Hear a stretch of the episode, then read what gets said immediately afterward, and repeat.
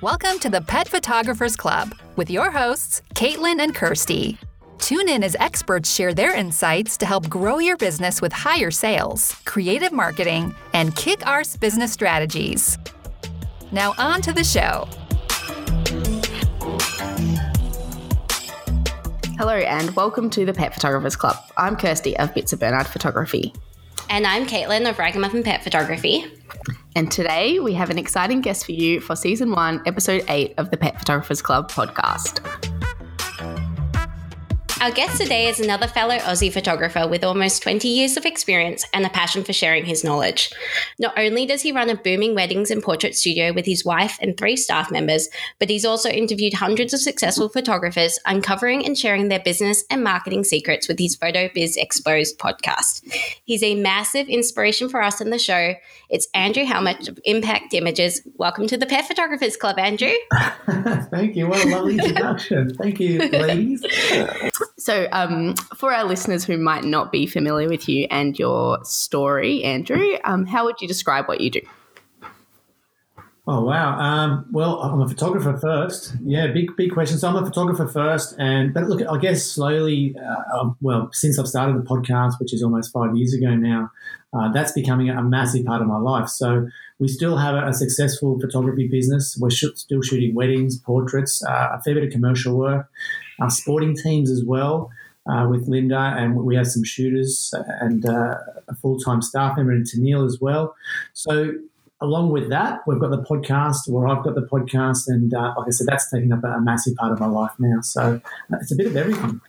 Mm, sounds hectic. So, how much are you shooting, um, Andrew? Because you've got two people shooting for you. Is that correct? Yeah, we have we have three different shooters, and uh, we, we can call on a fourth one if we need them. So it depends on, on what's happening and uh, what what bookings are coming out. So I'll always do the commercial work wherever. Well, I should rephrase it. I do. I get booked first uh, if it fits in with the schedule, and then we go to associate shooters after that. So I mm-hmm. was mm-hmm. always booking myself for every single wedding and um, almost all the commercial shoots. And as PhotoBiz X has grown, we tend to call more on the associate shooters for more and more of the jobs. So yeah, it's just it's just changing and developing as we go. I remember your website from years ago when uh, you and I first had our interview, and I like did a bit of stalking for you and stuff, and it's changed so much over the years.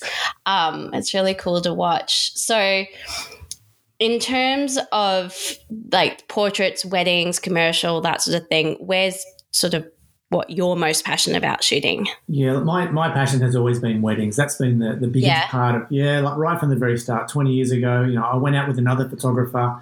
I carried his bags and I thought, yes, this is what I want to do. And that, that's what I chased. That's what I built up. That's what we got known for on the Central Coast. Mm-hmm. And, you know, it was when I went full time with the wedding photography business, that's when I realized, okay, I've got to fill up some more of the days. So we, we moved into portraits and uh, and grew that side of the business too, which which I love doing. I love like the day in the life and, and, and Kansas style shoots. But weddings was you know really what got me to, to that point and uh, got me into photography in the first place. Um actually speaking of your day in the life shoots because i was listening to one of your interviews the other day um, and you were interviewing another photographer who who does those. And then i noticed that that's a service that you offer as well. And i think it's sort of something that there's something there for pet photographers as well, but I haven't seen anyone really pursuing it. I've sort of lightly put it up on my website, but I haven't advertised it. Um, is it something that you get a fair amount of people booking? No, no.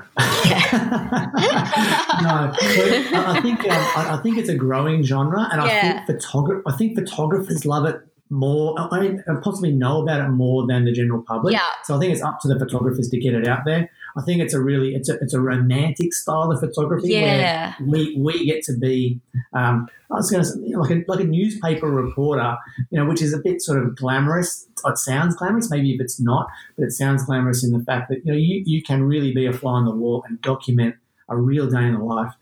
In saying that, generally, if, if you want to make these shoots successful, particularly if you're going to be going in, say, for, say, two and three hour shoots instead of all day shoots, which I've done both of, mm-hmm. and you need to have a bit of a plan, you know. So if it's if you're talking about pets, it's yeah. where do you normally go with your pet? What do you normally do? What's your routine? Let's let's fit something around what you would normally do. Um, so I've seen in your photos, Katie, you, you know, you do cooking with your dogs, and yeah. I, I, know that's a set up shop. But if, if, you would, if I knew that your dog was around and you were doing something like that in real life, mm-hmm. that would be an amazing sort of thing to capture. But I guess mostly it's going to be you know going to the park the beach yeah. to the places that a pet owner would normally go with their dog see i feel like there's really something mm-hmm. interesting there for pet photographers just because in a well for me in a portrait session um it typically i sort of do the same sort of thing time and again. Like I have my same sort of set poses, and there might be a little bit of creativity between shoots. Um, but generally, it's the same sort of thing because you sort of you have the time that you've set for it, you have a set location, that sort of thing. And I find it really interesting the idea of taking a more photojournalistic approach. I think it would be a bit um, sort of push me creatively, but yeah, just find it interesting. That was just me personally being interested in it. Andrew, um, do you think that they're not uh, super popular because you're not pushing them, or there's just no demand? Because like I actually had um, Joshua McHale, who you interviewed, yes, Andrew, quite a little while ago. He photographed um, my family and I went up on the on the New South Wales coast. Um, after I heard his interview with you, I I hired him. Um, so I love that style as well but I don't offer it, which is funny because you two are both offering it. Um, but I think only photographers really know about it. So do you think that it's yeah, it's just not popular because we're not promoting it? Yeah, I think it's I think it's a bit of that. I think it, it is up to us to promote it and get it out and show those images on our websites and take bookings. But I think one of the biggest uh, the, the, scary part about get delving into that genre uh, or that specialty is you know, if we if all three of us go out and we let's say we book a session and, and, the, and the, session fee is $95 for example uh, it could even be a free session for one of our third party marketing strategies and we go out there and spend an hour maybe an hour and a half max on the shoot we know we're going to come away with some great shots mm. and we're going to have saleable shots every single time. Whereas if you commit to a day in the life shoot, if you're going to be spending mm-hmm. four hours, say, and uh, you're charging $95 and there's a risk that you're not going to get amazing shots or the shots that uh, the client might be picturing in their head, you might not have a very big sale. You've outlaid a lot of time and effort for that shoot. So I think it's scary to go into that into that genre, but I, I, still think there's room to move. And talking about pets, I mean, when I think about, we've got a little miniature schnauzer, and I think of the times that um, you know Linda's Linda will be sitting on the couch, and Roxy, our dog, will be up on um, up on Linda, laying on her back with her legs spread and like just watching TV. But they're the sort of things that a photographer wouldn't normally capture. But I think that would be great in the Dana live session because they're the things that we'll remember mm, exactly. Yeah, yeah, absolutely. They would make wonderful albums too. I think. Yes. Um, yeah. I don't. Yeah, I'm gonna push. I'm gonna pursue it a little bit more because I think it's something I would. I personally would like. So then I, I find it a bit easier to sell something yeah. when I think it's when I'm thinking in my head, oh, I wish I could hire someone to do this for me. So um, yeah, it's interesting. All right, complete pivot. but doing a little bit more nosing around on your website, I was also really interested about your 100 Strangers project and just the idea of doing a personal project in general. How's that been going, and what are your thoughts on personal projects? Well, that was that was started because I felt like I was in a little bit of a funk with my photography, and uh, I went through a stage. It was quite a few years ago now um, that photography really just felt like a job. Like if mm-hmm. I, I just I did not even want to pick up my camera unless I was getting paid to shoot because it felt like that's the only reason I was using the camera was to, to make money. Yeah. It was to, to, feed the family, pay the mortgage, and every time I picked it up, it was for work, and it just became. I, I guess I lost the joy or the passion for the photography side, and mm-hmm. it just became work. So uh, I think the the start of the change was starting the podcast and talking to other photographers who were passionate and excited about photography. And then I bought a little Fuji X100S back in the back in the day when that was the, the current model, and I just um, I, I, my, my love for photography was rejuvenated and I was excited about it. And then the, the, the project came after that. I was I so wanted to have a project, and uh, I always hear about these other photographers that have these amazing projects because they're passionate about something. Excuse me. And for me, I, I, thought I just I didn't know what I was passionate about. I didn't know what I wanted to photograph. Mm-hmm. And then the, I heard about the Hundred Strangers project. Thought I'd take that on, and um, that that fit fit me. It was it's challenging to approach a stranger. It's challenging to go and talk to a stranger and ask them for, for their photo, and that really pushed me. And uh, but but I loved it. I absolutely loved it. But it has it's hit a bit of a um, a stagnant stage. I need to get back and finish it off. Maybe this could be your little push. yeah. Thanks. well, it's it's beautiful work, and I just I really um, can relate to you there on that that sort of trap that photographers can fall into of work just becoming work. Like I'll go on holiday. I wouldn't ever dream of bringing my camera to go on holiday because in my head I'm like, no, I, like I don't want to do that. I'm on holiday. Um, but I think that's a shame when we sort of forget to capture something and we lose that side of it that got us into photography in the first place. So that's a really yeah. Yeah, I agree. I think it's so easy to get so caught up in in the business side of mm. the photography that you forget about why you got into it and you forget about the the creativity and the passion that you have mm-hmm. for, the, for the art. Do you have any recommendations for photographers sort of wanting to find something personal or just well i think something like the 100 strangers project it doesn't have to be 100 either you know it can be mm-hmm. 10 it can be 20 but i think that's a, a wonderful way to to push yourself because I mean, it's it's diff- well for me personally it's it sounds strange but it's difficult to approach someone and start talking to them and then ask for their photo yeah um, but it, but I got I don't think I, I ever had a no from anyone that I approached. Really? Wow. Never. And it blows me away. And if you approach with a smile and start chatting and then tell them what you're doing, it's um, everyone is happy to do it. And they'll, they'll walk 50 meters, you know, to a better spot where the light's nicer or where I see a nicer background or whatever. And, and they share some amazing things. So that, that's a great project. But it's, it's easy for me to say, look, just do photograph yeah. something you're passionate about, but this is an easy one. 100 strangers. It reminds so, mm-hmm. me, um, there's a photographer doing um, like just to bring it back to pet photography, there's a photographer doing Dogs of New York, but I've seen yes. a lot of people doing something similar in their own areas, which is essentially just when they are meeting dogs out and about and taking their portrait and then oh, sort of awesome. I, I, couldn't think that would be even easier than yeah. photographing strangers. then photograph, I took, approaching a stranger saying, "Can I get a photo of your dog for my project?" Who, no one's ever going to say yeah. no. And then, can you tell me something funny about your dog, or tell me something interesting about your dog? Whatever. Tell me something about your dog. And you've got mm-hmm. a blog post and a, and a beautiful photo to go with it. Yeah, it'd be a great way to do it. Are you um do you have an end goal in mind of what you're going to do with this beautiful collection or at the moment you're happy for it just to be a a running online series or yeah, look, I, friends have said friends have said you've got to do something with it. You've got to make it into a book. So look, it could be a very very simple book um, because the, copy's there, the photos are there. But at this mm-hmm. stage, look, I'd be happy mm. to get to hundred. yeah, great, great. Because that's a great goal. The, the reason that, that I, I, stagnated with it is because I interviewed, I, I photographed and got a story from this guy who just got out of jail. And it was an incredible story, incredible. Mm. Like it, it, blew me away. And I thought, I'm never going to top this. And I, I wanted to stop. I wanted to stop. it's not going to get better than this. Uh, so it's been hard to continue after that. Well, maybe you need to uh, uh, alter your project scope a little bit or something then. yeah, I think I think it's me. I just have to get out of that uh, and just start keep going. Yeah, exactly. Just start So Andrew, um, sorry, just to go back to how you're saying earlier. I'm going to move on from that topic a little bit. Um, earlier you were saying that the podcast kind of and speaking to other photographers, I guess, reignited your passion for photography.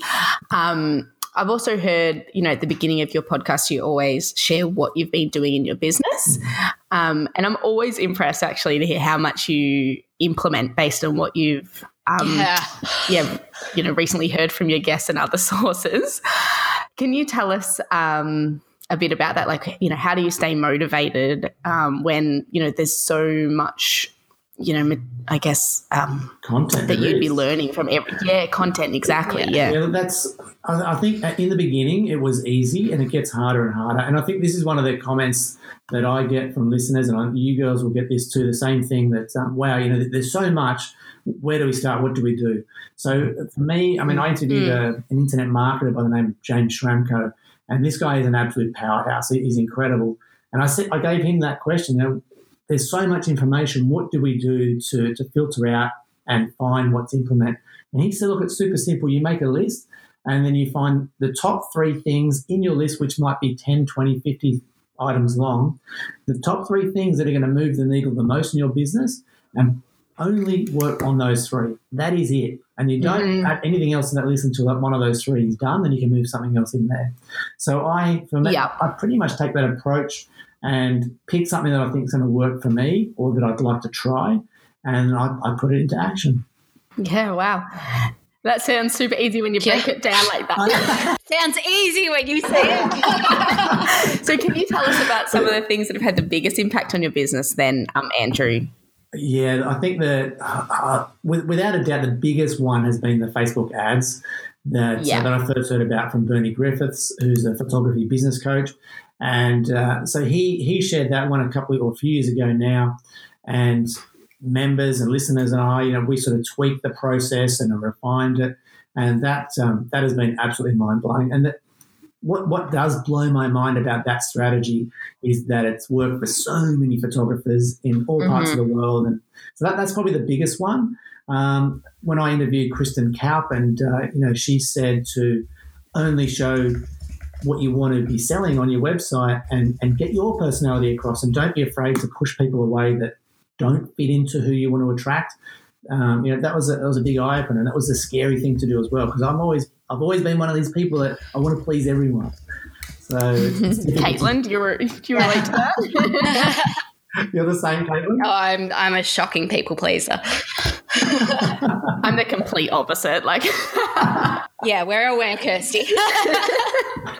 yeah, yeah, it is difficult. It is scary the idea of um, potentially pushing any any clients away or even saying anything that might be too vulnerable or a little bit um, iffy or whatever. So even just I early stages was worried about being too vocal about sort of my thoughts on rescue and breeding and all that sort of stuff because it can be a little bit controversial and I was worried about pushing away breeders who might be potential clients until I wrapped my head around the fact that, oh, well, probably there's a lot of those sorts of people that I don't actually want to work with. And it's okay mm-hmm. for me to be really vocal about um, my opinions on that and for that to push some people away, but for it to bring some people in. So, yeah, it is scary though. yeah, okay.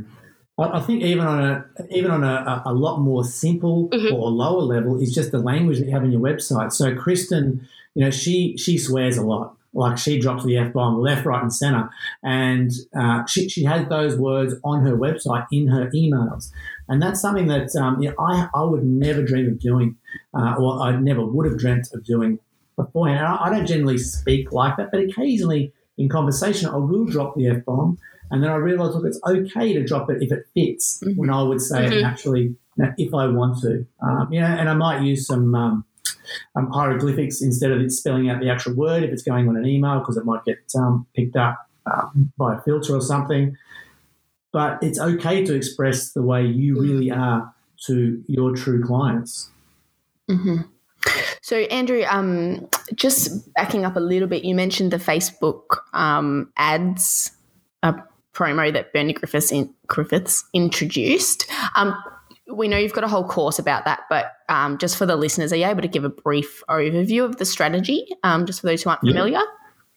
Absolutely, sure. So Thanks. it's basically advertising for free sessions. So you're, you're looking to you're looking to uh, do something in your business to to help you. So you want to either um, maybe trial some new locations, you want to try some new techniques, you, you're looking to move into a new genre. So let's say me, I'm not a pet photographer. I want to move in and trial pet photography. So I'm going to say something like, I'm looking for uh, people with uh, miniature schnauzers, and I've got five five free shoots to give away.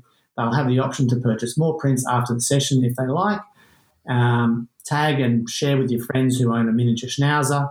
So that's basically the gist of the ad, and people then apply to have their their photos taken for this free shoot, and then we'll go through and do, um, I guess, not I won't say a cull, but we're trying to find the, the right clients who apply, uh, respond to the ad, that want the free shoot, that I think and I'm pretty sure we'll spend more money on extra prints afterwards. And then we book those people in. Mm-hmm. And know, I've done this for kids. I've done the very first time I did this was for kids with their pet dog, and I'm not a pet photographer.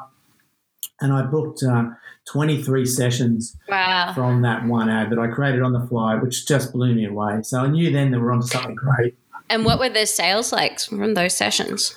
Yeah, they weren't amazing. So I used we used an associate photographer for most of those mm-hmm. shoots. So the, the average was uh, just over six hundred dollars for the twenty three shoots. That's not terrible either. Yeah. No, it, it isn't terrible. So a lot of photographers think you know you've got to be making two and three thousand dollars from a shoot, but a lot of photographers would be happy with a six hundred dollar average. Mm-hmm.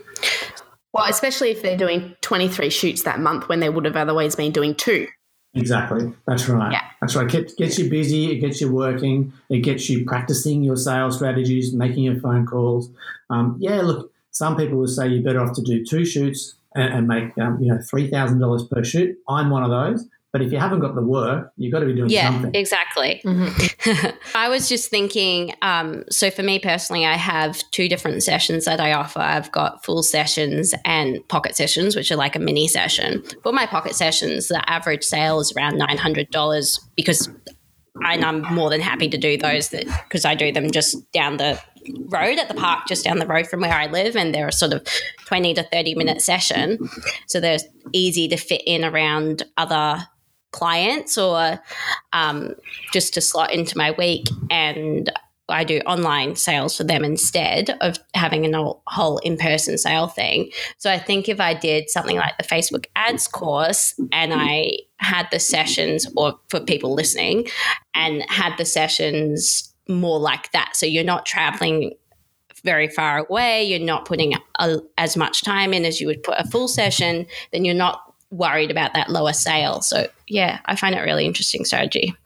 Yeah, and I agree. Like if you, if you are shooting close mm. to home, if these are simple shoots, they're not taking long, then yeah, yeah, why not? They're great little fillers. They, they fit around your timetable, and and and when I say that's an average, so there are some no mm-hmm. sales in those shoots because some people do. Like in that very early stage, I didn't really know what I was doing as far as uh, sorting out the best yeah. prospects from all the prospects.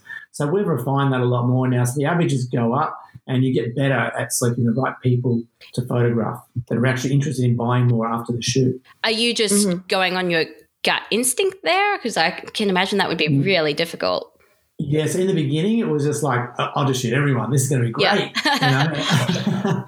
and so now, now there's different processes. So from there, I went to phone calls, and so we would actually talk to the client, talk about products, talk about what they wanted to do with the photos, if anything afterwards. When when have they had uh, another professional photo shoot? Um, what do they like about it? So just getting an idea about the personality of the person mm-hmm. and if they're likely to spend. Some people, because of the the way the ad was structured, some people thought, well, oh, I, I, thought I was just doing you a favor, but if you've got other people applying, that's fine. I, I was just helping you out. So those mm-hmm. people we wouldn't photograph anymore. It becomes a, a bit of an art. Well, it, it's not really an art. There's a structure now to sorting out who the best people are. If we're going for engaged couples, for example, we'll have a questionnaire and, and ask those questions. Uh, a more advanced strategy is to use uh, Facebook Messenger automation, and people will go through that automation without me having any involvement and then they will sort themselves out into people whether they are likely to buy more after the shoot or not. And those people that aren't get culled away and they go onto an email list if they're, if they're happy to be added to an email list.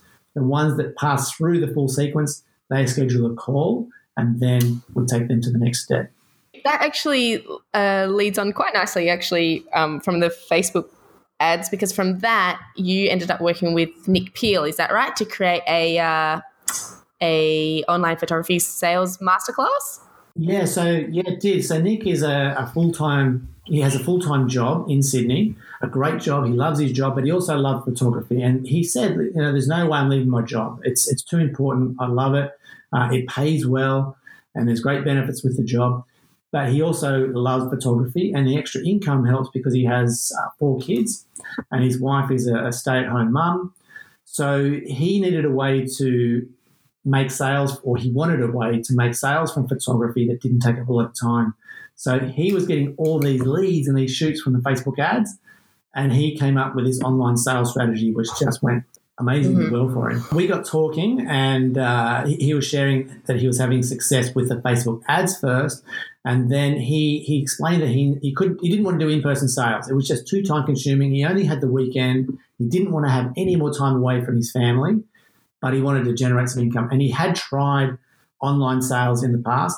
So when he when he told me that he was getting these amazing well, he's getting thousand dollar averages every single shoot for online sales that were coming via Facebook ads. These shoots. So then I said, okay, we got to do an interview. So I interviewed him, and when I went into detail in that interview, I thought, okay, every anyone that wants to do what you're doing will want to learn this. So then we created a course from what he'd learned. I implemented what he taught and what he shared with me. It worked for me too. So I thought, okay, we've got something here, and uh, that's when we created the course and, and put it out there. I've just done this course. Um, right before I left on my holiday, I went through and read it all just because um, for for my pocket sessions and stuff, I do the online sales. So I was really interested to see um, what it's got there. So I haven't had the first client go through the new pricing and everything yet, but I'll definitely report back. But it is really interesting and just the sort of some of the strategies that um, you guys went into and different thoughts on pricing and stuff was yeah really interesting. Sorry, go go ahead, Kirsty. Yeah, so I was just going to ask a bit more like, who is that for? Because most photographers um, either are selling through in person sales or are working towards wanting to sell through in person sales, right? Because we all hear that that's where the money can be made the most. Yeah. Um, but there's also that, like you were saying about Nick, like there's a lot of um, photographers out there who aren't in a position to be doing in person sales or are just not interested in it or whatever the reason is. Those people often feeling sort of pressured to still go into the in-person sales. So who yeah, who is this yeah online masterclass for and how will it help them? Yeah. Well, I, I agree with you, Kirsty. And, and look, I, I am one of those photographers that will say exactly what I'm sure both of you say or suggest is that photographers move into in-person sales because that is where you can generate more income.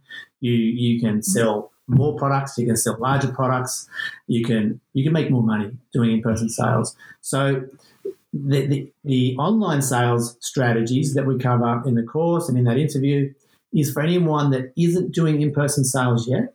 It's for someone that doesn't want to do in-person sales because it doesn't fit in with their lifestyle. Maybe they do have a full-time job. Maybe they're just getting into photography. Maybe they want to see they can generate income from the, from their photography before they throw in the full-time job or take it further. It could also be for for anyone that wants to just test the waters and, and see if they can make a go at the photography.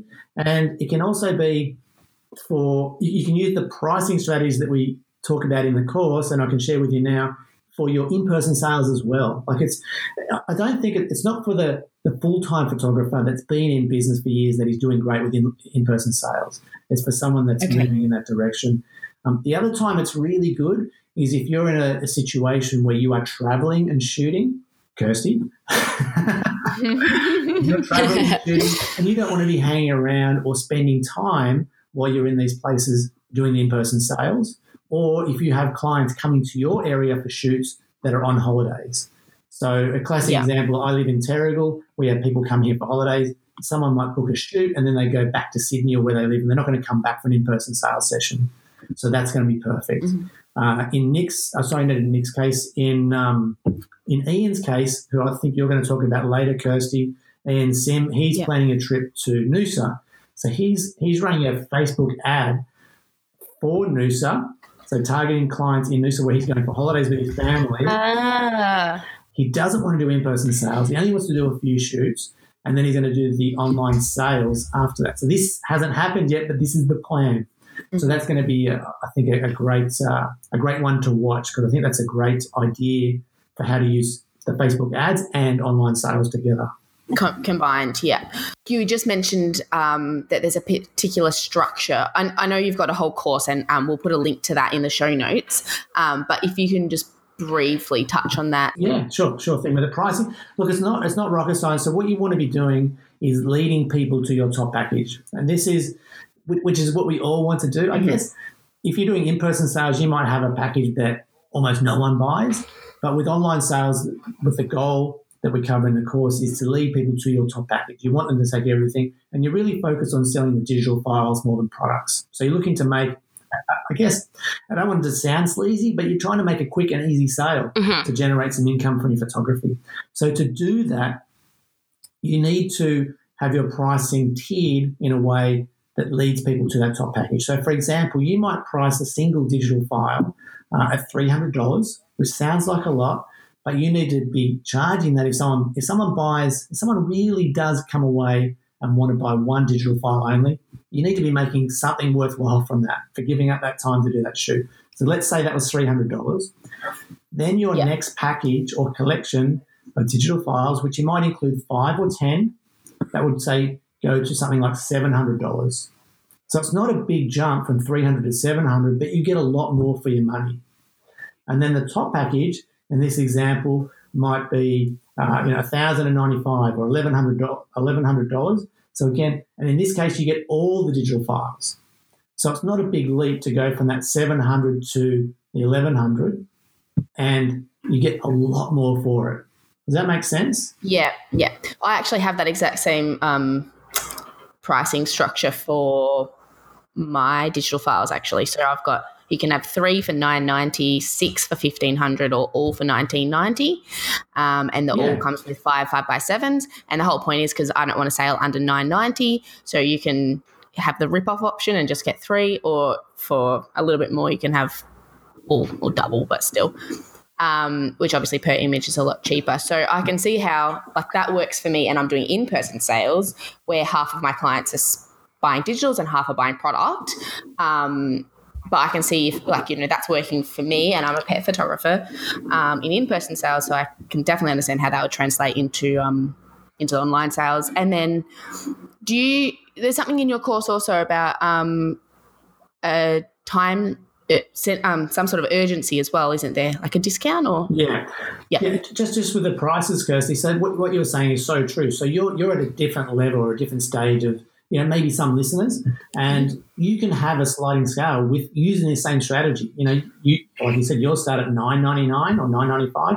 You yep. can start at three hundred or nine ninety five. You can go up to four thousand, or you can go up to one thousand. So you, the listener can make this work for them, and it will work in person or online.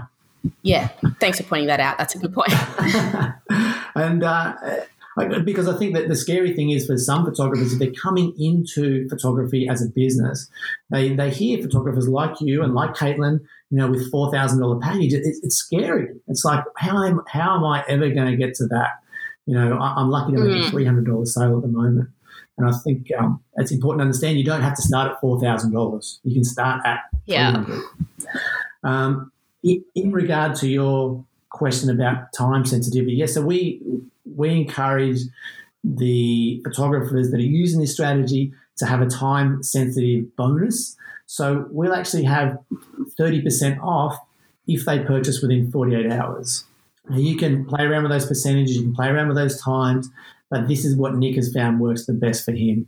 So 30% off for 48 hours. So he the clients know this. They know beforehand when they go into the session, they know at the session or after immediately after the session and then they get reminded when the digital files are available to purchase when they go on, online.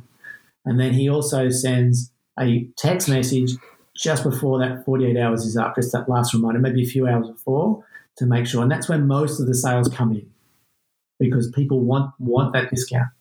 So when he's um, creating his price list, he would be basing that off everybody paying the discounted price right? Yes, yes. So yeah. then, the, so so if you use something like Pixieset, Pixieset is the best the best platform for these online sales if you're going to be following this strategy because it allows you to have multiple price lists, which is, makes it super simple to do this. Most things like um, oh, there's there's other there's what's the new one that's out there? I can't remember. Pic-Time, I think it is.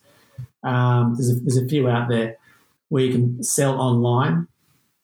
Pixieset is the easiest to set up with multiple price lists um, for, for okay. different packages. Good tip. Thank you. definitely good tip. I'm with Shootproof at the moment, but I'm not in love with it. Yeah, me too. So, okay, so Shootproof works, but it's you've got to do things manually, a lot more manually to change the prices. Yeah, yes. that's what I'm finding. Yeah. So yeah, I might yeah. look into Pixieset. It's definitely interesting. Having that time sensitivity really makes a difference. It put it pushes people to to take action and actually get in and make their order.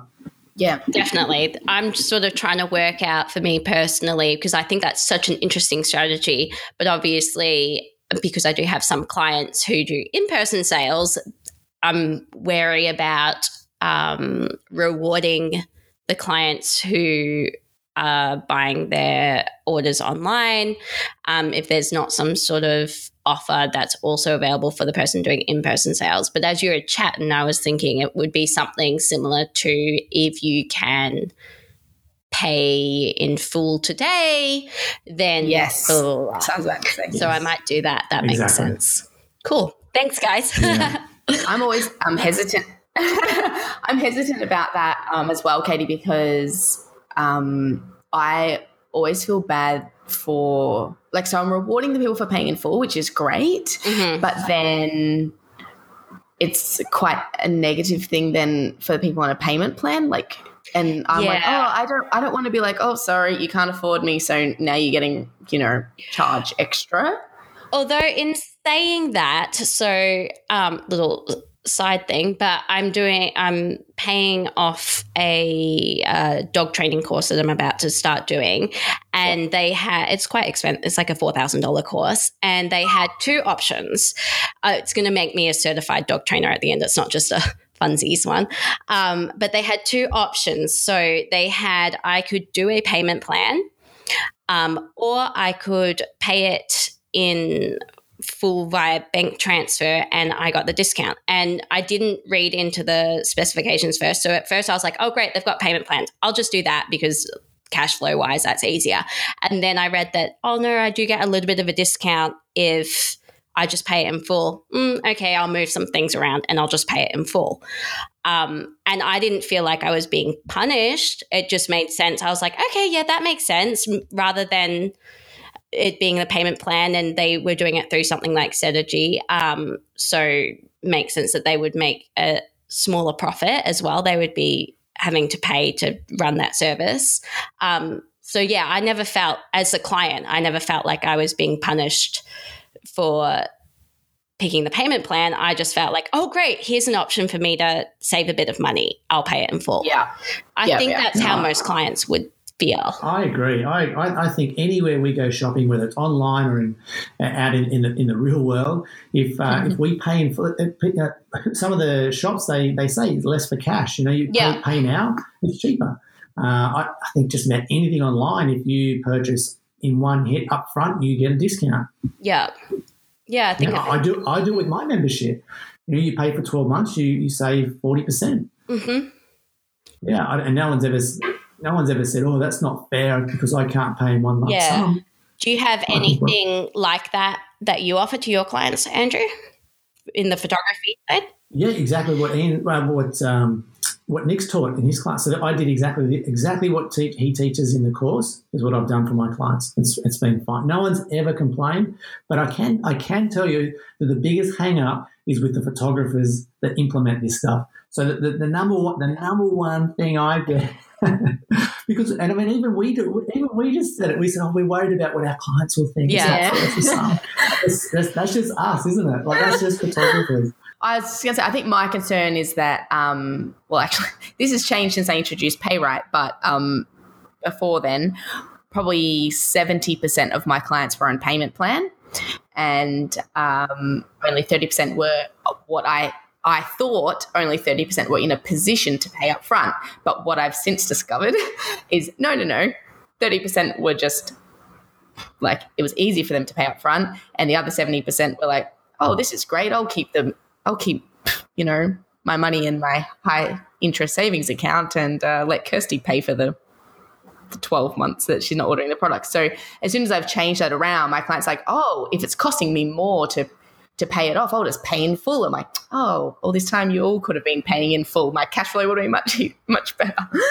Yes. So it's definitely in our head. I found exactly the same thing, Kirsty. I was certain that um, I had so many people on payment plans because they couldn't pay it. And it turns out now that I'm also with PayRight and there's just that little account fee. It's not huge, but it's a little bit of account fee. Um, and people go, oh, hmm, hmm, hmm. like I'll sit there and watch them on the couch and they um and ah about it and then go, uh, you know what, we'll just pay it in full. Yeah, I'll just put a credit card. Okay. I'll let the bank instead of you. Okay, great. Yeah. Um, so yeah, I do think we get we get so concerned and so worried that um, making it easy for our clients. Um, but yeah, if they want it, they'll make it work. I, want, I really want to get across that the, the, the one big thing that photographers get hung up on with this particular pricing strategy that we've been talking about is, for example, if we, if we say that one digital file is three hundred dollars, the, the, newer photographer thinks, how can I charge three hundred dollars for one photo, one file? That, that's just crazy. And then if they buy all of them, it's only thousand dollars. That means one's three hundred dollars, the other one's ten dollars or, or, or, fifty dollars. You know, and they they trying to they're trying to do the math to justify the price in their mm-hmm. heads. Where we don't need to do that. That's the price. You're the photographer. You're the business owner. You set the prices. So it's three hundred dollars for one. It's thousand dollars for all of them, or, or whatever you want to set them. I actually don't sell single digital files because in my head I'd have to price it at a thousand dollars, for example. Um, I guess yeah. I could chuck that in there because I do have people occasionally say, "Oh, wait, so I can I I actually only sell the USB. I don't sell single digital files. I don't sell five for blah blah blah. It's you get the USB or you get prints. Um, but it would be interesting to have a little experiment and see how that goes. Um, trying out having that there at least and see sort of how the clients respond to there being a single digital file or the the multiple one and giving it a little bit more value there. Yeah, I think the whole the whole idea is that no one buys the single digital yeah, file. Yeah, precisely. want anyone to buy it. But you have that there as a step, a, a really a simple step to take them from there to the second package, and an even more more simple step to take them to the top package. Mm-hmm. That's that's the only reason it's there. We don't really want anyone to buy the single digital file, but if someone really wants it, they've got to pay for it. Yeah. And at least at least some of the times covered if they come in through, let's say, a free session from a Facebook ad, at least I've got three hundred dollars for that one hour, or that half hour that I spent with them doing the shoot. Yeah, and zero cost of goods. Yeah, that's zero cost of goods.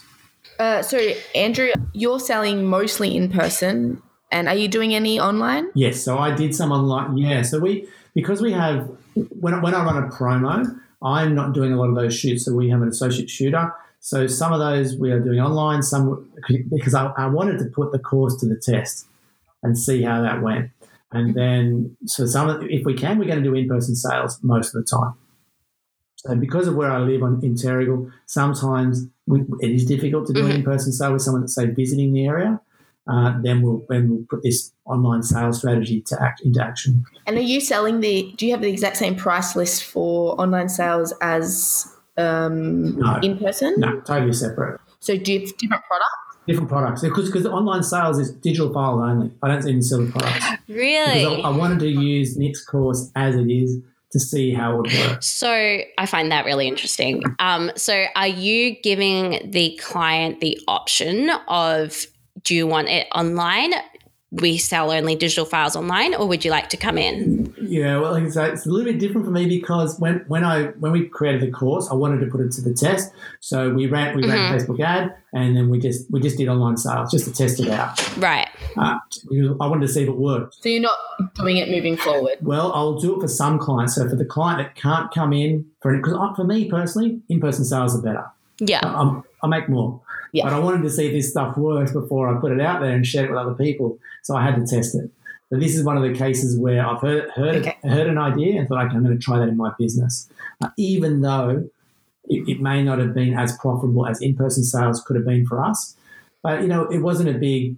It's not a big loss because I ran a Facebook ad which cost me thirty or forty dollars. I had an associate shooter do the shoots, and then we did an online sales session. So there is some staffing costs uh, and some time involved, but it was a great test. Yeah, that's really interesting. But but but we're going to do in person sales where possible. Right. Why do you believe that the in person sales work so much more? What's your opinion there? Ah, oh, I, I think that you know the, the client comes in, they they see the photos on the wall. They, there's one to one. Like it almost becomes like um, we're solving a problem for the client. We are we're, we're trying to find out what they want from these photos for their for their home uh, or, or to give away as gifts, and then we help them find what exactly they want and give that to them. So it's, it's, it's a lot more. It's more of a personalized service, and mm-hmm. they can they can see what they're getting. Do you mean because you've got samples everywhere? Yeah, there's samples on the wall. There's things hanging up, and you know, and they are the things that you usually sell. Right. What's on display is what you sell, usually in the same size as well. Yeah, definitely. What do you sell the most of then? So our the we have a, what we call a story portrait, which is one large image with the three smaller images inside the same frame. Mm-hmm. So that's uh, can be a horizontal with um, three photos underneath, or a vertical with three other photos down the side. So it just, depends on the layout, but that's probably our most popular product that goes out.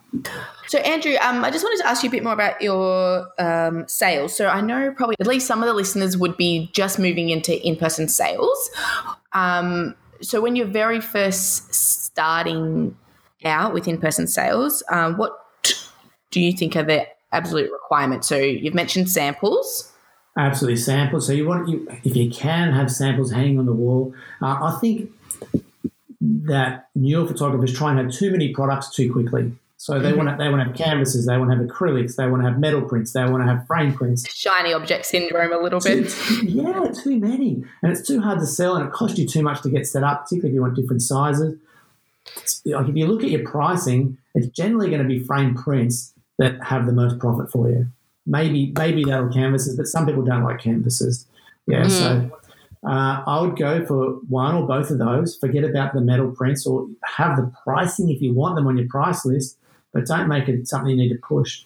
Um, I know like acrylic blocks were, were really popular there for a while, but if you look at the cost of goods, no one's selling them at a high enough price to make good money from them. Like you're much mm-hmm. better off selling a frame print. So yeah, that's not going to work. That's right. I, mean, I do love the acrylic prints, but they have to be, they've got to be expensive for me to sell them. Otherwise, it's not worth me selling them. So, what are you selling? Sorry, Andrew. Um, frames. Frame prints. Frame prints mainly. That's it. No, no canvases. Well, no, we do. So we do. Yeah, we do offer canvases, but they very rarely go out the door. Even though we do have some on the wall, most of our clients they, they see our frame story portrait prints, and we want that or, or what we call a trilogy, which is three photos in a, in a frame. Oh, I like the name trilogy. trilogy instead of triptych. I don't like triptych. I don't like it either. It sounds like I'm falling. I think it's a, think it's a Melbourne thing. I think it's a Melbourne thing. Uh, I don't know. We call them a trilogy. Are they priced at the same point? No, same price. So yeah. frame print or canvases. So we used to have we used to have like a percentage difference, and we had all these. It was just too confused. Like we got confused. We'd be getting our prices and go, "Hang on, which one's this now?" Oh, me too. Mm-hmm. And like, this is crazy. If we can't remember and know, how's the client? How can we sell it? So canvases and frame prints, same price. And do you sell um, unframed prints? We do, but we don't like to. So that yeah. price list only has frame prints on the price list. Oh, that's clever. So if someone wants something unframed, so they might say, look, we've got to post this overseas or mm-hmm. we have a frame that we're going to be using, taking an old photo out of, then we'll bring out a separate price list from under the table and say, okay, we can do it at this. Right. But it's basically just less less the framing cost. You've actually got price list. That's clever because I just make it up on the fly. I'm like, oh, I just knock, I just knock off a hundred bucks. Do you really? Yeah, I'm always doing that. You're giving me anxiety. Yeah. Control freak Caitlin can't handle that. no, but I think too. I think in your case, Kirsty, you, you, because you're doing the shooting and the sales, I, I, think that's you can get away with that. But if you if you put someone on to do your sales for you, there's no way you would let them make it True. up. No, true, true, true. But I, I, I would love to put somebody else on for the sales because then I would not have to be in Adelaide as often. But uh, as often, like being here for six months of the year is a problem. but anyway, um, but I just can't. Like, I don't think I could train somebody to do the exact same thing that I do. Do you have anyone else ever do your sales, I, Andrew? I never sell my own stuff. I'm a hopeless salesperson. Really? Yeah. You never sell your own stuff? Oh, tell us about that, please. I know we're running out of time, but I would love to hear about that if you're happy to talk about that. Yeah, yeah it's, it's no, it's no secret, and it's no, there's no like um, crazy strange strategy. We we have a studio assistant, so uh, Tennille, and she does the sales. We just yep. we taught her how to do the sales. We we're in the same room often, so we get to listen in and we get to. Um, I guess analyze what she says when the client said this. Did you? We heard you say that. Maybe try this next time. And so we just refine. refine. Oh, can the client see you? Well, yeah, because we when we're working in the downstairs studio, so Linda or I might actually be working in the same room while they're doing the sales session. It's, it's fine. So we let them go through the the, the um, viewing the slideshow first and getting comfortable, having a drink, and um, you know getting settled and talking about the shoot. And then Tennille, once they actually get into the actual sales process, they're in front of the monitor, and we also have some printed six by fours as well. And they um, and then they go through the sales process, and we're, we're, quite happy to come back into the room at that stage, and we just yeah, we've got our backs to them, and we're doing our work on our own computers, and they're doing the sale. Do the client ever turn to you and say, "What do you think, Andrew?" Occasionally, very occasionally, if I hear they're getting stuck and I'm in the room, I'll come over and I'll make a decision, and I'll just give a reason why I think one's better than the other, mm-hmm. and then that's it. The, client will go with my my decision most of the time, mm. well, all the time. well, that's inspiring. Here I like, I couldn't let go of the sales. That's the one thing I couldn't let go of. And I don't know any other photographer that's done that. Really? I think if you if you're there and you're teaching them how to to handle the sales process, and uh, you're following up after each session, especially in the beginning, uh, it works. I think the reason I've um, always been hesitant is because I actually feel that that's the part I'm the best at of the entire business and all the different hats you have to wear as a, a small business owner. I feel like the selling part is my jam, right? And so I'm like, well, if that's the part I'm good at, like I'm happy to give up the shooting. That's okay. Don't tell my clients that. That's okay. but um the and the edit, I'm happy to I've outsourced that and the phone calls, outsource that, that's fine. But the selling, I think I really enjoy it actually, but it does mean that I have to be here. So um if I'm the if that's the part that I'm the best at, then that should be the part I should be able to teach easily, easily too. Actually, now that you've said that, so but you got you're going to have to be in Adelaide for something of your business. Do I? Do I? franchise it. Franchise it. yeah, exactly. That's what you're essentially describing that you'd like to do. Uh, but I don't want to completely but Kirsty, listening to what you're saying, Kirsty, if that is the best thing, that's the thing that you're the best at and you enjoy the most, I, I would say yeah. don't give it up. Yeah, that's true. Good point. Well, I've just made this all about me, haven't I? Sorry, guys. cool. Uh, and just, I should just say quickly too. So, I, we, Linda and I, so Linda's my wife, uh, we pay Tennille a commission, and we pay the associate shooter a commission if the sale goes over a thousand dollars as well. Mm. So so they're not overly pushy, but they know they're aiming for targets. So if the yes. sale goes over a thousand dollars, they'll take five. She takes five percent. The shooter takes five percent. But anything above. That's a clever way to do that. Oh yes, I have heard you say that before. Actually, great. So, um, sorry, I just stole the show a little bit, but you were telling us about sale uh, for in-person sales. So you said samples. Okay, sim- samples and a simple price list. Yeah, don't, great. Don't get caught up with having a, a, every size. You can have anything up to an 8 by 12 is this much, or 14 by 11. Anything up to a 16 by 24 is this much. Anything up to a 40 by 50 is this much. Yeah. And that's, you know, I keep it simple. Make it easy to sell, make it easy for the client to buy. That's yeah. super simple. I am going to my my one thing I'm implementing. I'm going to try taking off unframed prints because they're such a pain um, when clients sort of have those two, because I have frame slash canvas prints as one pricing option, and then the unframed prints as the other pricing option. And then obviously there's a whole discussion of, okay, so these are the more expensive ones, blah, blah, blah. Not that that's how I would word yeah. it. Um, but I do think it's really interesting that you just don't have those on there. Obviously, I would have some clients requesting it. No, you won't. No one requests it from me, Katie. Really? You do you only sell framed as well? Yeah, frame or canvas. That's it. Oh well, there you go. You've rocked my business today. can, can, I can I give one last little tip to the listener? So if, if, some, if someone's starting out and, and you are offering just frame prints, like like all three of us are, then uh, you don't need to have a custom frame for a five by mm. seven or eight by twelve. You can you can buy those uh, in bulk or you know just off the shelf as you need them from Uh, we, we use a company called Profile Products in Sydney, but they'll be framing um, wholesalers around the world. And we buy them in boxes of, I think it's 10 or 20, and we buy chocolate, uh, light tan, and black to, to take 5 by 7s and 8 by 12s and we just put those in ourselves. And they are super cheap. Yeah. They look great and uh, you're not paying for custom frames. So you've got a low cost of goods, great profit. Yeah, that's a great tip. I should actually add, sorry, that I do have three unframed ones, but they're 5 by 7 7 by 10 and 12 by 16 So they're not wall art, they're gift prints. Right. Um, they're matted and mounted gift prints, but um, nobody buys those for their wall. They buy them for gift prints. Yeah. For the wall is canvas or frame. Um, so, Andrew, what other products are you selling? Came uh, framed canvas. Uh, well, the, the, you mentioned the gift boxes; they are popular for us too. But it's funny. I interviewed another photographer, and you just said the same thing, Kirsty, that you you sell those as something to go on display. Do you sell them for display? For gifts or for Oh, gift. um, like a sideboard or something like that. But they're an additional Yeah. add-on. They, um, they're not a standalone product. Right. Okay. So yeah, we include them in packages, but we I think we have we do have them as a standalone product. But I when I push them or when we sell them, we say that they are ready to frame. So That's what I say. they're ready to go in. Okay, right. Because I heard other photographers selling them as they get left in the box. I'm thinking, well, I don't reckon that'd be as easy to sell. No. Oh, sorry, I don't sell them in a box. Th- I just call them gift prints, and they're individual. Okay, and that's come in a nice little box. Right.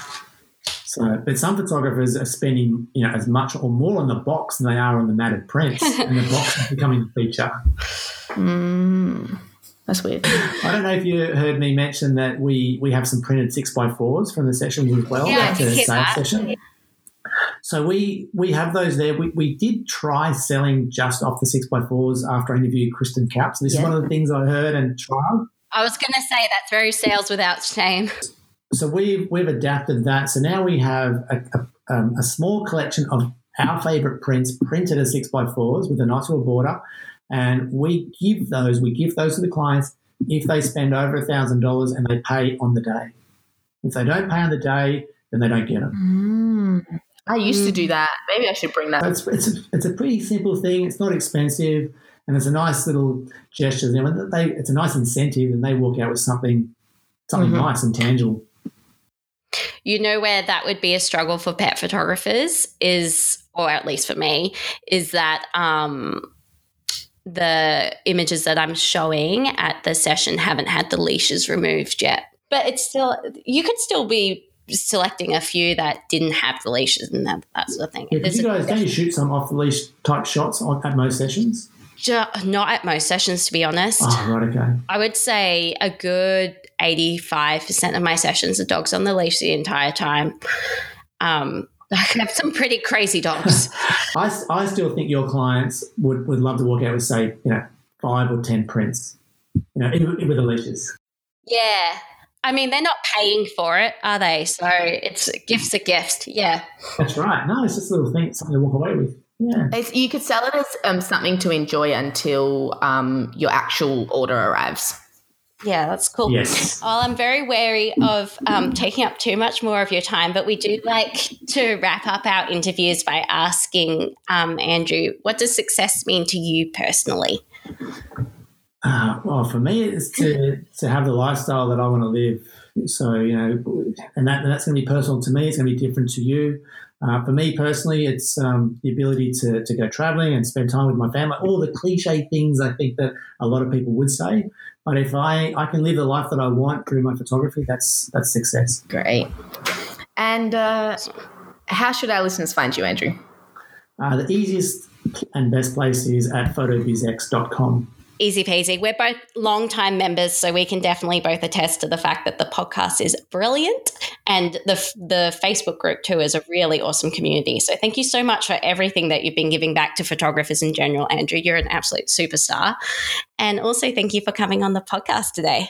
It's absolutely my pleasure. I, uh, I was rapt to get asked, and uh, I'm wishing you guys every success. I know you're going to have an amazing ride with the podcast and with your listeners and members. And uh, yeah, I'm looking forward to following along. And congratulations on getting it going. Thank you thank so you, much. Andrew. Means a lot. So that was Andrew of Impact Images and Photobiz Xposed with a jam-packed episode and lots of actionable content for you to take away. I'm personally interested in all Andrew discussed about the Facebook ad strategy and combining that with Facebook Messenger automation. That could be like your um, the dog of the year competition. So for listeners who don't know, Kirsty came up with this competition strategy that brings in new clients who are basically just referred from their existing clients. So I won't go like too far into it because she sells a whole step by step guide on dogsthroughthedoor.com. But I've started using that strategy myself with the Ragamuffin of the Month competition, and it's been really, really successful. So it would be really cool to combine like the messenger bot strategy with that um, competition oh. strategy. Yeah, yeah. yeah. Um, Ian Sim, who Andrew mentioned earlier, uh, he created Nice Chat Let's Book, um, a course all about Facebook Messenger automation for photographers. Have you started um, doing that, Caitlin? I haven't. I signed up for yet? it. I haven't done it yet. You've done it? Okay. Um, I'm into it. Yeah, I haven't completed it yet. Um, so basically, he's done screencasts and videos um, walking you through how to set up these Facebook Messenger automation a bot is what sometimes it's called, um, especially for photographers. And there's lots of strategies and scripts included in that. Anyway, um, Ian and I have been chatting a lot recently um, about how we can combine his course and mine, the um, ebook I put together with the step by step strategy to competitions as a marketing strategy. Yeah. And um, yeah, we've created a bundle. So I'll pop all the details on that in the show notes so that I don't just hijack this um, this episode with a big sales pitch. But if you're interested, they'll definitely I'll definitely pop a link in the in the show notes. Yeah. That's awesome. That's so clever of you. I reckon that'll that'll tie together really well. Anyway, yeah, and also we'll put together all the links and the resources that Andrew mentioned, as well as his toolbox for success. That'll be in our show notes as well for this episode. So that's season one, episode eight. Just pop on over to the petphotographersclub.com forward slash podcast forward slash 0108. And then next week, we're going to be diving deeper into in person sales and what Kirsty and I both use, the strategies that we personally use to make the sales that we do. Um, it's in our members only episode. So if you're not a pro member of the Pet Photographers Club already, you can join today and get a 14 day free trial. Club membership gets you access to our mastermind group on Facebook, the fortnightly deep dive and Q&A. Plus we've got all sorts of exclusive discounts and other awesome things. And it's all just $10 a month. So you can head on over to the petphotographersclub.com to find out more. Um, um that's everything for today. Thanks so much for tuning in. As always, Caitlin and I wish you all the success in your business. If you're enjoying the podcast, we would definitely love for you to rate and review us on iTunes and to spread the word about the Pet Photographers Club. If you're not already um, following us on social media, we've got a small Facebook page that we've just started and um, Instagram, which is growing pretty rapidly. You can also be a feature photographer of the week on our Instagram, um, just using the hashtag the Pet Photographers Club. May your clients be happy, your business be successful, and the dogs not pee on your camera bag. Bye, guys. Bye. Bye.